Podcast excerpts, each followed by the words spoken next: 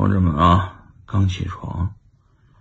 USDT 的听证会在纽约啊正在进行啊，嗯，大概听了一下，没什么这个结果。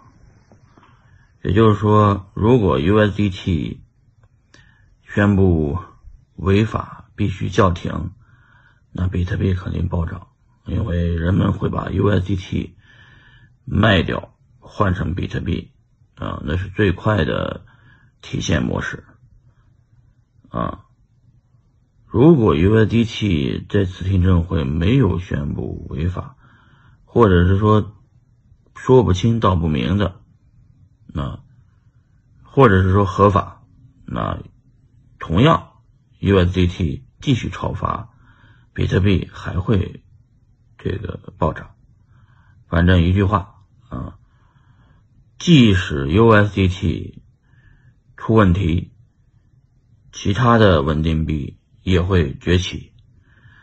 其他的稳定币崛起呢，谁也挡不住啊，呃，还会这个造成比特币的暴涨。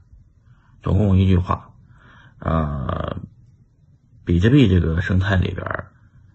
嗯，不怕这个坏消息，怕的是没消息。不管好消息还是坏消息，都是好消息啊。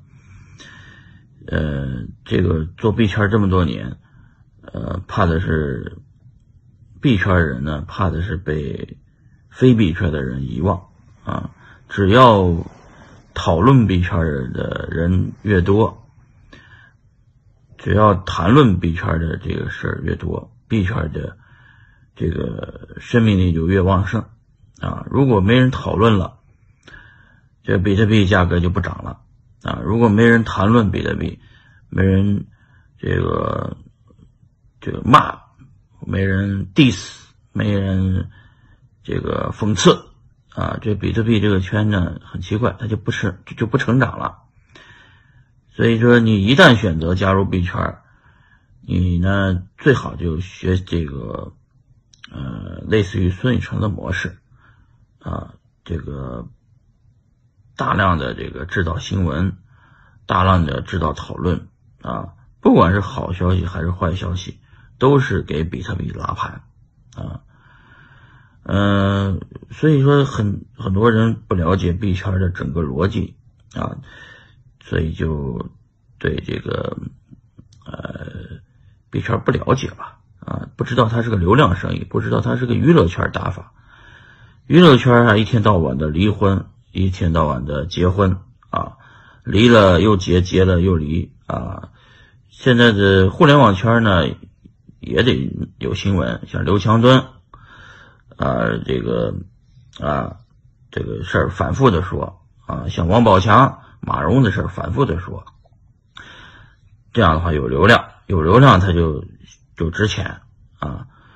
所以说币圈的这些做的好的公司以及做的好的 IP，都是经常语不惊人死不休啊，呃，把流量运营做得非常好的啊。比方说币安这个被火币超超过了以后，那个李玲。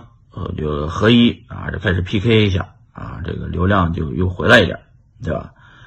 怕的是没人关注了啊。现在这个行业里边啊，这个币种也是那么多币，为什么大家就记住一个波场了呢？因为这小子这个一天到晚惹事儿啊，你就关注他。其实好多人都没有波场币啊，这个关注他的人也都没有这个币，所以呢，大家。迟早有一天，等你想起来这个币价暴涨的时候，比特币暴涨拉动所有币价暴涨的时候，你肯定会想起，哎呀，是不是应该买点这个这这个孙大骗子的币啊？啊，那那孙宇晨的目标就达到了啊。呃，所以 USDT 要感谢 USDT 啊，为行业做的贡献啊，这个持续的被有关部门关注、报道、媒体报道啊。以后币圈的同志们也经常要这么做，要吸吸引媒体的报道，好吧，同志们就在这儿。